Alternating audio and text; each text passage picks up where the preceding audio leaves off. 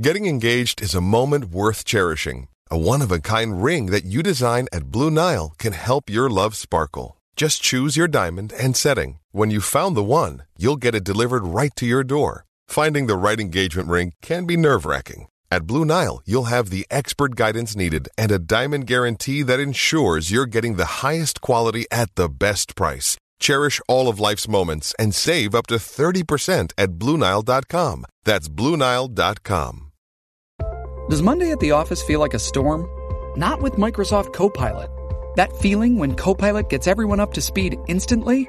It's sunny again. When Copilot simplifies complex data so your teams can act, that sun's shining on a beach. And when Copilot uncovers hidden insights, you're on that beach with your people and you find buried treasure. That's Microsoft Copilot. Learn more at Microsoft.com slash AI for all.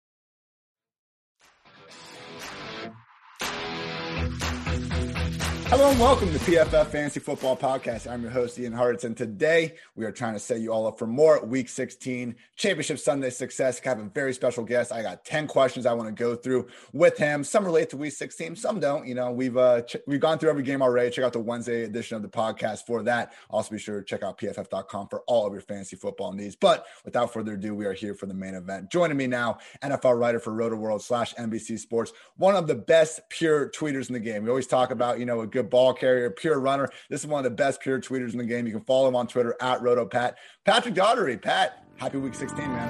What's up, dude? And for, that's high praise coming from the best pure tweeter in oh. the game of Ian Hartitz. And but by the way, this is the first time I've ever met Ian. For those listening to the podcast, we don't we don't know each other at all. We've never worked together. Uh, it's a great uh, Christmas time reunion. For, uh, coming in hard, coming in hard with lies early. Pat, Pat, and I go back. Uh, it's funny. Uh, he's he brought it up at one point when we were having drinks, and, and you said that you know you think you kind of think in tweets more or less. So when Twitter came along, I was just like, all right, perfect. I, I've had a similar thought process, man. Particularly with how much damn time we spend on this thing, but sometimes you know it just comes to you and you guys spur it out there.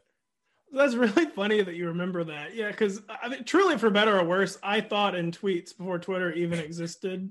Uh, so when Twitter existed, I was kind of like just doomed to become my primary medium. You know, I'm supposed to be a writer, but really, in reality, I'm a tweeter. And yeah, I think in 140 to 280 characters. And uh, yeah, I was doing that well before the the app even existed. That's always the thing, man. Someone's like, "Oh, I love you on Twitter." I was like, "Well, do you like you know the five articles I do every week or all the podcasts?" Never read that. But, uh, you know. You're really good in 60 characters or less, man. Yeah. yeah. All right, everyone. But as, as I said, I got 10 questions for Pat. We're just gonna fly through them, and you know, hopefully, give you some Week 16 goodness, and maybe have a good time along the way. So, without further ado, let's get after it. Pat, Saints never had the Chiefs seriously in danger in week 15. The offense looked like a shell of itself generally. At one point, Drew Brees was seven of 24. Just ridiculous. We've seen things collapse in past Januaries against this very Vikings defense when Brees has been forced to try to open things up downfield. Not the same, you know, caliber defense from Mike Zimmer and company this year. But in general, do you think this 2020 Saints offense has what it takes to represent the NFC in the Super Bowl? Because you look at the NFC, it's still pretty wide open. Yeah, I mean, it's weird with the Saints. So like last, so, you know, they're they're looking discombobulated now, like the worst possible time. Whereas like last year, that had kind of become like an end of season meme with the Saints and like the pat over the past three or four years. But like last year going to the playoffs, they looked like a well-oiled machine. You know, we are like, oh, no late fade from Drew Brees this year. And then yeah, this this horrible, horrible or a wild card game against the you know being the 13 and three wild card was a, uh, quite a bad break for the Saints last year. But I mean, this year, I mean, this style of offense has like so we, when you don't have the deep passing, it's like you're so little margin for error. And yeah, like if you fall behind early in the game, and like who's like the Saints' deep threat right now? Like Tre'Quan Smith is like the deep threat. Jared Cook supposed to be uh, Emmanuel Sanders, but not really. He's like, like, okay. It's like shockingly okay at that still. By the way, Emmanuel Sanders is like such an underrated baller. Yeah. yeah. But like, I, it's like Jared Cook is going in the playoffs as your deep threat, and you know, even if Michael Thomas actually makes it back for the playoffs, like so few reps between them this year, like not even in the off season, you know, and like no practice reps together all season. Maybe that mind meld just doesn't go away, but and like not to mention like the 45 broken ribs appeared oh to still be an issue last week. Um, it's hard. It just seems like so like the Saints these past few years have done such a good job preparing for like every contingency, you know, having such a deep roster, having legit backups at every spot but it just seems like maybe they're taking on too much water right now to really make a serious run. I mean, that could be famous last words though. Sean Payton. You're right though. They don't have like a true speed wideout. And they got rid of Ted Ginn Jr., which okay, he wasn't doing much. I don't think you know that was already kind of a just at this point in his career, kind of a stretch to have him in that role anyway. But Deonte Harris has been on IR now. Tre'Quan's hurt. To your point, Manuel Sanders still good. I mean, he was a better ball away from potentially you know taking the lead in the Super Bowl if Jimmy put it on him. He's still getting open, but you know it would be nice to see them do a little bit more to surround Drew Brees. So much of it is just you know short five to 10 yards downfield, Alvin Kamara. And then you take away Michael Thomas from that. Yeah, it's tough to throw the ball around, man. We had little Jordan Humphrey out there making plays for crying out loud. Everyone's, oh, who the hell is that guy? So, yeah, I'm with you. I guess their defense, you know, it looks great, but I mean, a, a, lot of defense, a lot of defenses have looked good during the second half. I guess I'm still worried when Drew Brees has to face Rodgers or Russell Wilson, one of these guys. I don't know. I'm probably gonna be taking a different quarterback. Yeah, it's a, it's like a cliche, obviously, but like they have to like the Saints are kind of like the team, like they have to score on their opening drive. Like they just cannot be playing like with a deficit with Drew Brees at this point. I feel like, and uh, so yeah, I mean they into I mean they just uh, very uh, original analysis here. They have to get back Michael Thomas. Like he actually has to be back for the Wild. No, I think what you said earlier, where it just makes things so much harder when they don't have these explosive plays. That's all it is. So when Drew Brees, like he threw three touchdowns last week, but usually the guy's leading the freaking league in completion rate and yards per attempt. You see what happens to the overall offense when things don't go quite as smooth as usual. All right, we got Saturday triple header, which one I absolutely love. Matchups not quite as hot though. Buccaneers, Lions, 49ers, Cardinals, and Dolphins. Raiders. Again, not exactly loaded with star power, but hey, NFL football on Saturday, we will take it. I want to focus on the Dolphins for a second. The offense, all kinds of banged up, but Tua has really started to play better after a rough start. The defense has already been great all season. Squad, they're nine and five. The Dolphins, 2020, nine and five. Pat, Dolphins are fun. How did this happen? I mean, what? So, like, I mean, Brian Flores. I don't know. So, Sean McVay came in and had an amazing first year as a head coach. This is Brian Flores' second year. Of course, they didn't make the playoffs the first year, but I feel like I had not seen a coach come in and kind of just like immediately change the mentality like the way Brian Flores has, maybe since like Jim Harbaugh with the 49ers. Like he just came in and it was just like a completely new mentality. And like you saw that really start to take hold in the second half last season. And then it's carrying over to this season, you know, despite going to a rookie quarterback, you know, despite going away from a quarterback who was playing like so well in the first half of the season and Ryan Fitzpatrick. And like Tua, you know, Tua's seemingly very divisive on Twitter and uh, very divisive in the Roto World Slack chat. I'm not going to name names. Some of your former coworkers oh, no. uh, don't love Tua, but oh no. So he's, sometimes he hasn't been easy on the eyes, but I mean, he's like a rookie quarterback, like playing within his means. Like we're not a great supporting, at least not a healthy supporting cast right now, and he's like avoiding those turnovers that like you usually plague rookie. He's like doing really gonna get some boomer analysis, but like just really like doing like what it takes to win. Like you know, he has no passing weapons last week, so he runs for two touchdowns and uh, you know uh, moxie, um, which is a real thing. Uh, and that's just Brian Flores like setting the tone like very few coaches do. And Tua just kind of being like unusually poised for rookie. I really hope they make the playoff. It's like what, like a 33% chance or something they're like a team I really, really want to want to get in. I'm surprised it's that low. I got to check the uh, playoff win probabilities, but yeah, you always hate when one of these double digit win teams somehow doesn't manage to find their way in there. But yeah, look, I understand the divisiveness at least to start. I mean, when he was out there, it was pure game manager. I mean, yes. you know, he he gets a win over the Rams when he was pretty much you know a bad thing for the entire team. But I think once he's come back from that injury, Fitz came in against the Jets. You know, all right, beats the Bengals. Who cares? But staying in that Chiefs game with no weapons and then proceeding to at least, to your point, move the ball against the Patriots. You have one bad end zone interception, but other than that, pretty good. I mean, I'm just excited to see what he can be moving forward because I feel like you look at this, particularly this banged up form of the Dolphins offense, like it's no better than what Joe Burrow is dealing with with the Bengals. Obviously, the Bengals def- or Bengals defense much worse than the Dolphins one, but I just feel like you know we had Herbert and Burrow. We were all like, hey, top two rookie QBs by far. Tua's at least starting to get his way into that conversation, particularly in 2021 and beyond, once they can hopefully refill this squad. Because you would think in this offseason, wide receiver, offensive line, like the defense is almost already where it needs to be. They're going to build around Tua this offseason. Yeah, and it's so exciting because, like you said, it's been kind of game managery, but like, so he's his skill, you know, one of his main strengths is the big plays, which we haven't really seen yet. And like, if he's establishing that floor of like he can at least manage games at the NFL level with like a very limited supporting cast. Like the big plays are going to come at some point. So he's like checking the easy boxes, like getting that settled as a rookie, and then hopefully the rest develops as a sophomore. And look, I'm a sucker for someone like Drew Lock that okay, he might make five Big- boneheaded big plays. same. might make five boneheaded plays, but he'll make two or three throws there. You're like, holy crap, how do you do that? Like Tua might not be making those throws, but the fact, like you said, he's not having these backbreaking turnovers so far. Great sign for the future. All right. This one's strictly fantasy football, Pat. 2021 fantasy season. Right now, what QBs would you rank ahead of Lamar Jackson in your basic one QB 12 team redraft? Well, obviously Jalen Hurts. Uh, no, I mean Maybe no, no. maybe by week No, no. 17 that'll be obvious. Uh, I mean Patrick Mahomes for sure, the only truly for sure, and then Right. maybe Kyler Murray, probably Kyler Murray. You know, who's kind of like the poor man's Mahomes and the poor man's Lamar Jackson, like mixed together. I like that. So just like the unstoppable force, basically. So Mahomes for sure, probably Kyler, maybe Josh Allen. And then is there anyone else you would throw in that mix? I mean, Lamar is like all the way.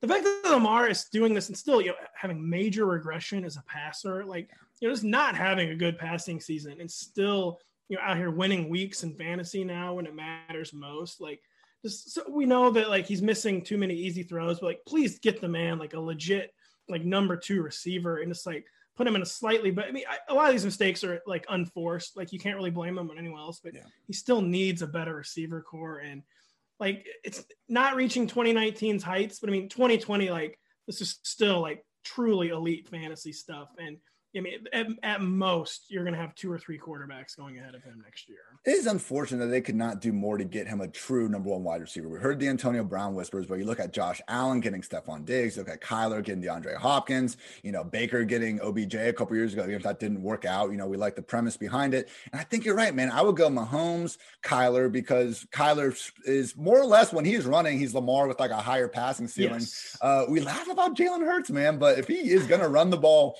12 to 15 times with that, he's at least going to be, he's not going to probably crack top 10, but he will probably be one of those later round guys we are prioritizing. I guess the question, you know, Deshaun Watson, Russell Wilson, Justin Herbert, at what point do we kind of draw the line? Because I agree with you, Mahomes is the only guy, but I feel like more so than past years, we do kind of have a group of guys where at the end of the day, probably just take the ones that run the ball the most. Yeah, I, mean, I think we're seeing more than ever. Like, uh, we're seeing like for the first time, like a truly clear separation of the running quarterbacks from the rest of the pack.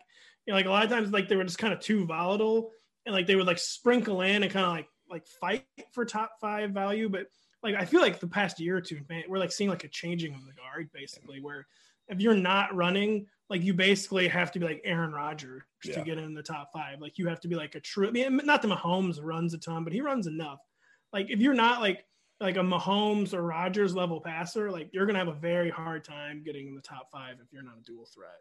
I don't think late round QB is dead, but particularly in two QB super flex, if you can't find a way to come away with one of these top dogs, it's going to be hard to keep up sometimes. You just look at the all time, you know, single season fantasy points per game more than ever. I think it's like three or four of the top eight seasons ever have come in the past two years. People are putting up numbers in today's NFL. Got to adjust accordingly. The season is in full swing and the action is still unfolding. So head over to DraftKings Sportsbook, America's top rated sportsbook app with so many storylines in both professional and collegiate sports. This is the time to check out all that DraftKings Sportsbook has to offer. If you haven't tried the app yet, head to the App Store now because you do not want to miss this, people. To celebrate Sunday's action, DraftKings is ensuring all new users are covered up to $100. That's right, you bet they cover with risk free Sunday betting. Additionally, this weekend there is plenty of action to get on, so head to the app now to start making it rain. On top of those great sign up offers, DraftKings offers great odd, odds boosts every Sunday to help you make it rain. DraftKings is safe, reliable, and secure, making it easy for you to deposit and withdraw your money at your convenience. So download the top rated DraftKings Sportsbook app now and use promo code PFF when you sign up to get this can't miss offer.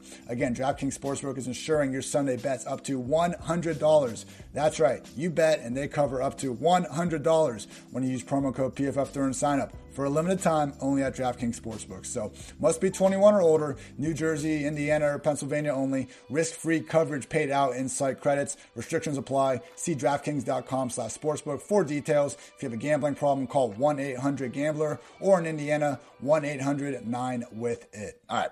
I was writing up my backfield article yesterday and just found myself gushing over JD McKissic's chance to ball out against the Panthers. And I kind of stopped and I was like, what the hell am I writing about? Like 2020, this whole this whole year has obviously been bonkers, particularly this fantasy. And I shouldn't say particularly, but this fantasy and NFL season has also been awfully weird compared to your normal season.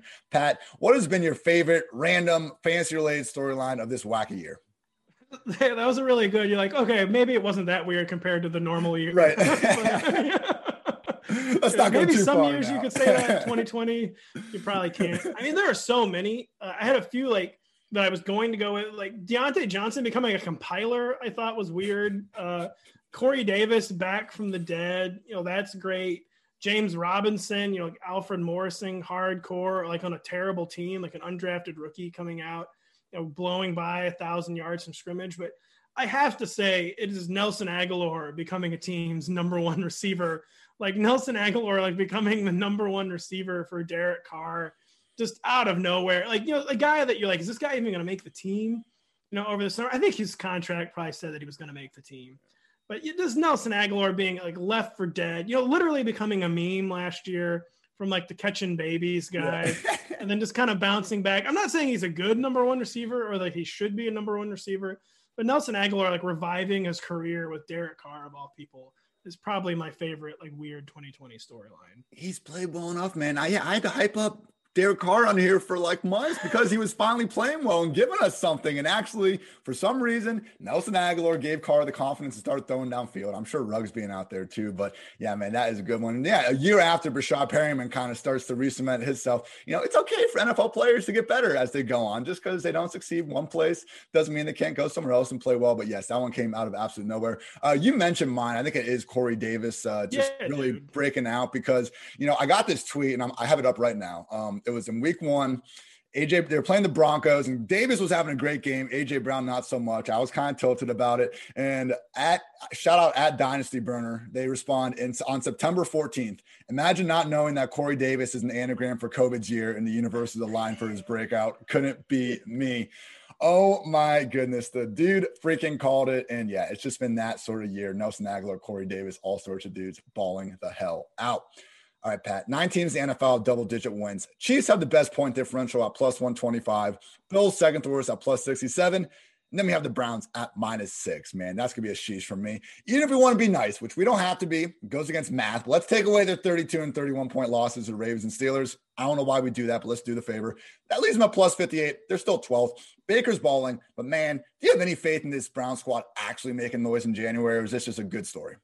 That's some real Chargers and Texans energy there. You know, coming in at the end of the year, like six games over 500 with a sub, uh, point neg with a negative point differential. And I guess I will say, so I have like two points to make about the Browns. Like the weird point differential can happen with a team like the Browns, who was run heavy in 2020. It's like that kind of style of offense. When you get behind early, it can really snowball. Like you said, those two huge losses. So it can be kind of anomaly, an anomaly like the problem is, yeah, in 2020, when you go into the playoffs as a run the ball, stop the run team, like talk about like no margin for error. Like it can still work. I mean, we saw it kind of work with the not kind of we saw it work with the Titans last year. 49ers so it's not too. like a completely unviable formula.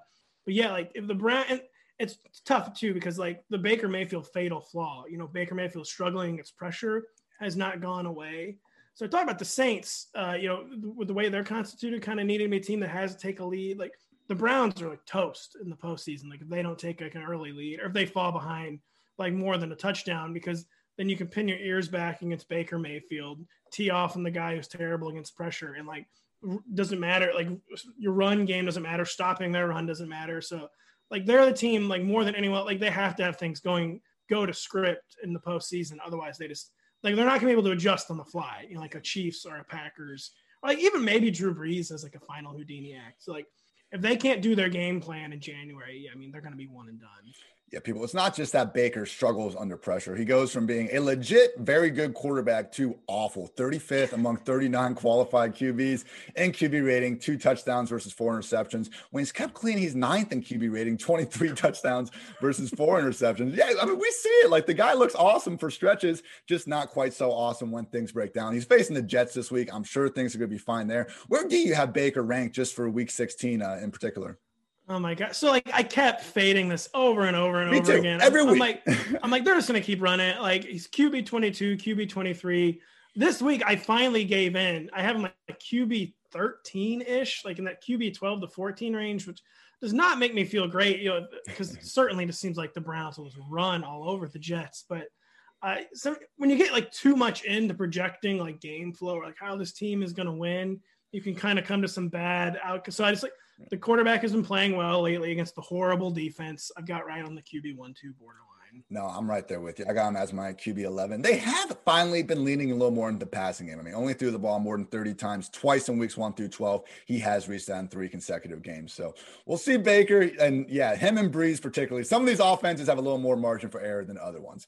All right, Texans. Four and 10, you know, mentioned your Texans Chargers energy. I'm with you, man. Free Deshaun Watson. This dude is having the best season of his career by pretty much any metric. DeAndre Hopkins is with the Cardinals. Will Fuller's been suspended for weeks. I mean, Brandin Cooks been a little bit in and out. Like, it's ridiculous. But let's say the NFL, they do a Madden style. I know you're a Madden guy. They do a Madden style fantasy draft. All the teams empty out their rosters. We know Patrick Mahomes is the first quarterback going, but would you take another quarterback ahead of Deshaun Watson, independent of current contracts, to lead a situation neutral team in the future? Yeah, I became a Madden guy because of the COVID. So I guess uh, thanks coronavirus. I needed something to do in the spring, and then I officially became a Madden guy. It's been amazing for the tweets. So that's two tweeters. You know, I can't complain. Uh, who I take ahead of Deshaun? I mean, Taysom Hill, obviously. Oh my Uh, God. I know, I gotta stop making jokes, but uh, so Deshaun Watson. I mean, the dude seriously playing at an MVP level. I mean, he's completing seventy percent of his passes and averaging almost nine yards per attempt. So it's not just like empty efficiency. And he's doing that. I think he, he has seven turnovers in 14 games. And like doing that for like a team that's always playing from behind, you know, that was remaking its supporting cast in the fly, that's been losing dudes, like you said. I mean, he's playing football that's like at a level that's like rarely reached. And it's really a shame, you know, that he won't get any. Obviously, he's not the most valuable player, but he should have at least been in the discussion.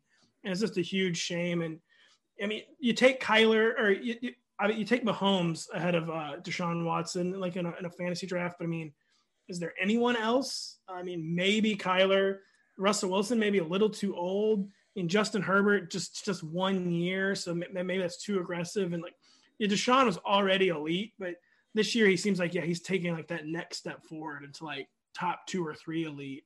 And yeah, I don't see how like a redraft he would fall out of like the top three, basically.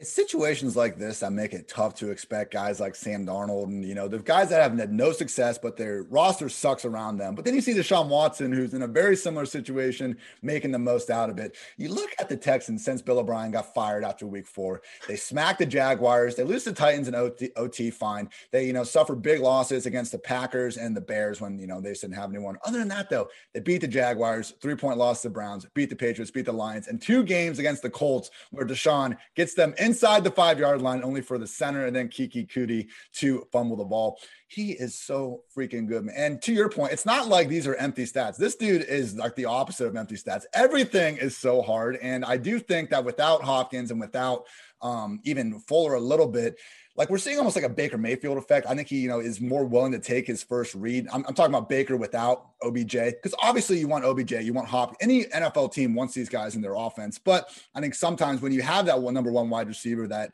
does want 180, 190 targets, you tend to force feed him a little bit. Have you noticed that as well? Yeah, I mean a little, and too, like yeah, the dude, he's like, if Chad Hansen's open, I have no choice. Like I got to throw to Chad Hansen at this point. I kind of wish he would do it a little more with Jordan Akins. Yeah. Uh, a few times in fantasy, that's been a kind of a bummer. But yeah, I mean, I hadn't even really thought it's absolutely true. Like he is just like, uh, I'm sure, like you said, he would probably still be better Yeah. if you had DeAndre Hopkins. But yeah, I mean, th- this is just like showing his like true greatness. The the dudes are out, and he's just taking what's there, and it's still like two times in three games they were a, a red zone turnover away from like beating or tying the Colts without Will Fuller, and just an extremely high level of football. And for those of uh, you out there like myself that are still tilting about the Will Fuller suspension, they have the Bengals at home this week. It would have been just a cherry on top of a wide receiver one season. Hopefully, Deshaun and company can get it done in his absence. All right, Pat. Rookie RBs been breaking out all over the place recently. Jonathan Taylor, Cam Akers, now he's hurt, but J.K. Dobbins, A.J. Dillon, just kidding. The Packers hate him. Uh, James Robinson, he's hurt. D'Andre Swift. We'll even throw just the whole class. Clyde Edwards-Helaire and Antonio Gibson in there, who are obviously banged up as well. Which 2020 rookie RB do you ultimately think holds the highest ADP come next August?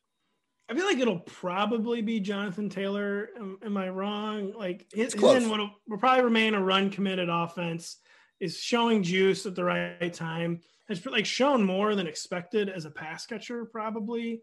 And like this still, despite like uh, you wouldn't have like expected to hear this like a month ago, but pretty much everything according is going according to plan with Jonathan Taylor. So he's probably my best guess. But I mean, honestly, I think Antonio Gibson might end up the number two because like he's already like done the hard part. You know, he was like a receiver and like he's showing like yeah, I can run between the tackles. Just the receiving that for some reason that was coming on slower than expected. I, Antonio Gibson, you can already just like see it coming from a mile away, especially depending Washington like upgrades a quarterback. Like, he is gonna just be like one of those people like talked about like every single day of the offseason. And D'Andre Swift, maybe it's just like we don't know like uh, you know who the coach is going to be there. Cam Akers, it was like just short enough that it's hard to really, especially with like the McVayagans, yeah. I guess in the backfield. but Jonathan Taylor seems like a, good bet for number one to be. And like honestly, yeah, I feel like Antonio Gibson right now, at least be who I'd be the second most comfortable take. Because even J.K. Dobbins,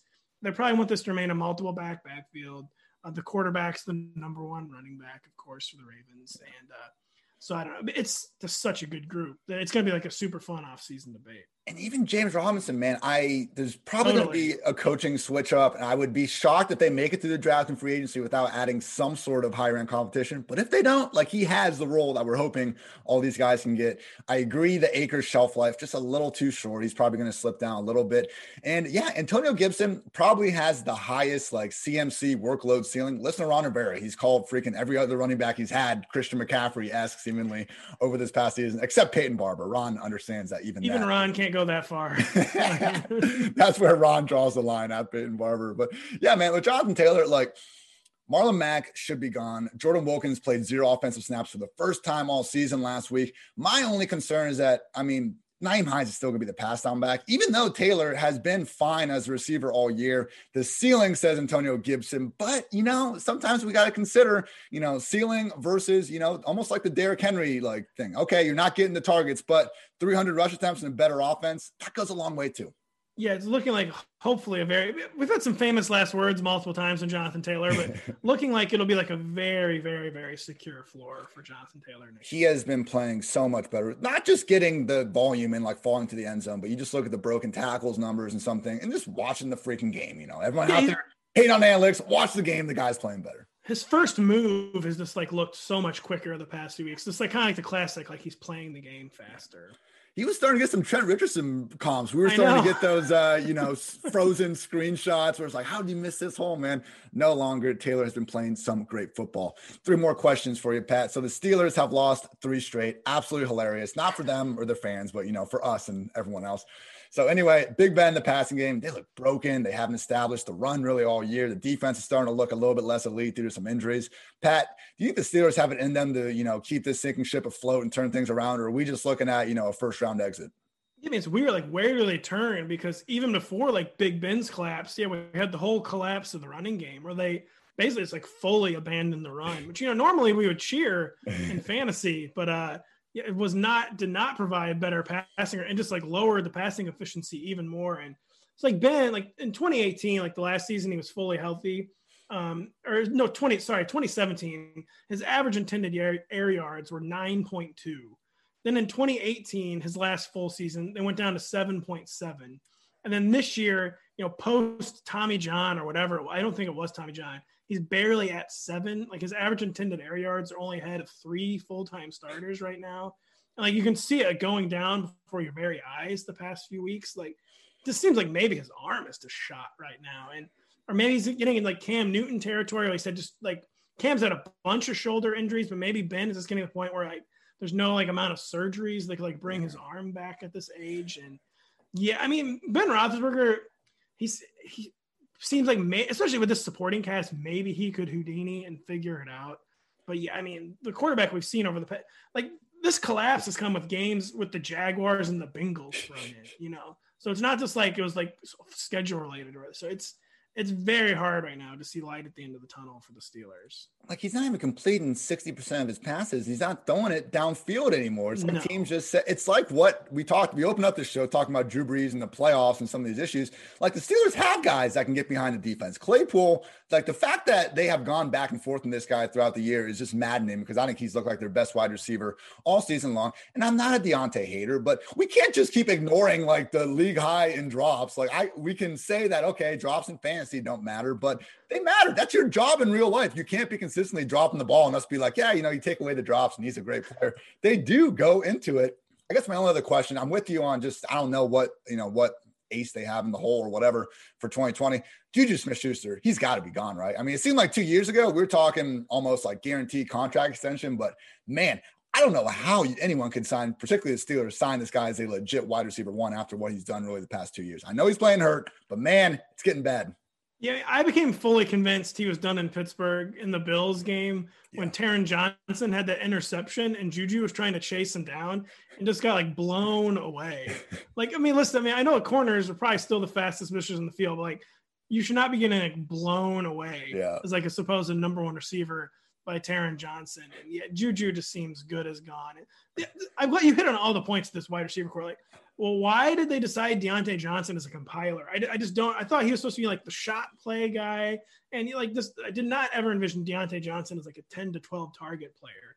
And like Chase Claypool, like looks like the next Calvin Johnson sometimes. Like why they've decided to not involve him, and like when he was like cashing in goal line carries, uh, their Chase Claypool usage has made absolutely zero sense. It's they throw the ball down. He's easily their best downfield guy, and okay, I would maybe give Diontae like just in terms of who is the best with the ball in their hands. It's maybe Diontae, but man, like just leaving last week, they threw Claypool a freaking screen at the line of scrimmage, and he breaks a tackle and goes like 30 yards. He did it against the Texans. Like put the ball in the guy's hands. Mapletron, everybody, let's let's make it seriously. happen. Get with the program. All right, Pat. Eagles versus the Cowboys this week. We got two potential, wait for it, league winners in Jalen Hurts and Tony Pollard. Talk to me about where you have these guys ranked this week and how confident you are going back to well. Let's assume Ezekiel Elliott is out because if he comes back in, it's going to be very muddled. Cowboys have 90 million reasons not to fully give the backfield to Pollard. So, assuming Zeke is out, give me your thoughts on Hurts and Pollard.